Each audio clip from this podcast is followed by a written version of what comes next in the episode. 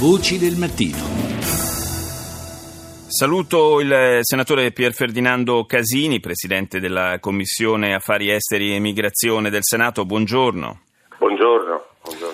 Noi ci eravamo dati appuntamento oggi per eh, commentare il rientro ormai imminente in Italia di Salvatore Girone, ma eh, vista la situazione che si sta vivendo in queste ore eh, nel canale di Sicilia, non mi posso esimere dal, dal chiederle eh, un commento su quanto sta accadendo. Diciamo che eh, era abbastanza prevedibile che con eh, l'arrivo della buona stagione e con la chiusura del, della rotta, cosiddetta rotta balcanica eh, tornasse di nuovo di grande attualità il, invece la, la situazione d'emergenza a Lampedusa? È un'emergenza è largamente prevedibile, noi però eh, non abbiamo altra strada che quella proposta dal governo italiano, che è quella di cooperare con i paesi africani in casa loro, è una gigantesca questione economica, questa anche, all'interno di economie disastrate e di stati semifalliti se non cerchiamo di collaborare lì e di dare risorse lì a quei paesi, non riusciremo mai a fermare questo rubinetto spaventoso dell'immigrazione clandestina. E credo che l'Europa si debba svegliare perché spero che capiscano anche i nostri amici del nord Europa in questi momenti che eh, pensare alla politica di vicinato solo come la politica da farsi con i paesi del nord-est dell'Europa è sbagliato. Il Mediterraneo o è una fonte di problemi irrisolvibili o è la soluzione dei nostri problemi.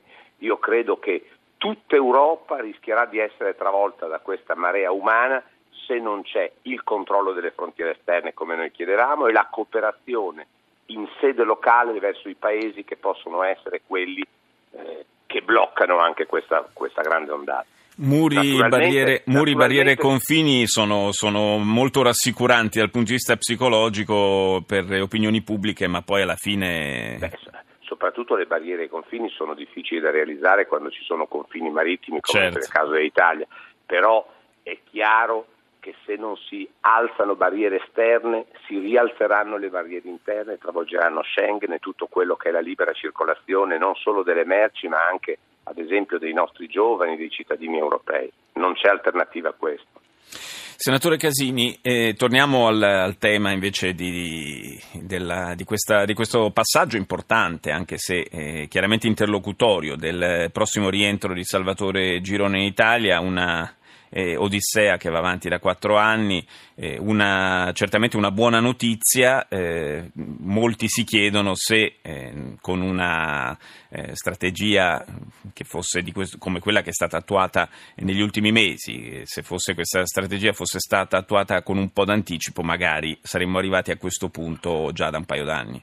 Non c'era mh, certamente eh, alternativa a posteriori, lo possiamo dire sì. però a questo contenzioso, interna- a questo arbitrato internazionale che è stata la scelta del governo italiano da quando Renzi siede a Palazzo Chigi. Il capitolo delle responsabilità per il passato forse si aprirà, forse si dovrà aprire, comunque cerchiamo intanto di capire che questa strada è stata quella giusta e che adesso bisogna ripristinare le relazioni diplomatiche con l'India, che è un grande paese, un paese molto importante sullo scenario internazionale, perché la vicenda non è finita. Eh, la vicenda eh, purtroppo è ancora a metà dell'opera, per fortuna abbiamo in occasione del 2 giugno i due Marò sul territorio nazionale, ma onestamente credo che quando rientrerà il nostro militare non avrà un animo pieno di gioia, ma di grande preoccupazione per il futuro e anche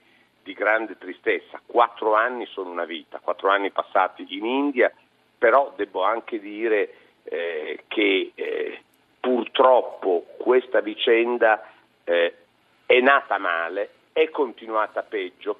Per fortuna l'arbitrato internazionale l'ha riportata su un binario accettabile e anche il Tribunale indiano, la Corte indiana ieri ha preso una decisione che in linea teorica avrebbe potuto rinviare fino ad altri due mesi e mezzo, per cui questo è un buon passaggio iniziale, in questo momento un attimo di sollievo per eh, i due nostri militari e le loro famiglie. Sì, quantomeno potranno attendere l'esito poi dell'arbitrato internazionale eh, accanto alle loro famiglie. Certo ancora una vicenda che per arrivare a conclusione richiederà diverso tempo. Eh, sì, questo senza dubbio, perché i tempi saranno molto lunghi, i tempi dell'arbitrato internazionale che dovrà prima di tutto decidere quale delle due giustizie è competente nel giudicare i nostri militari.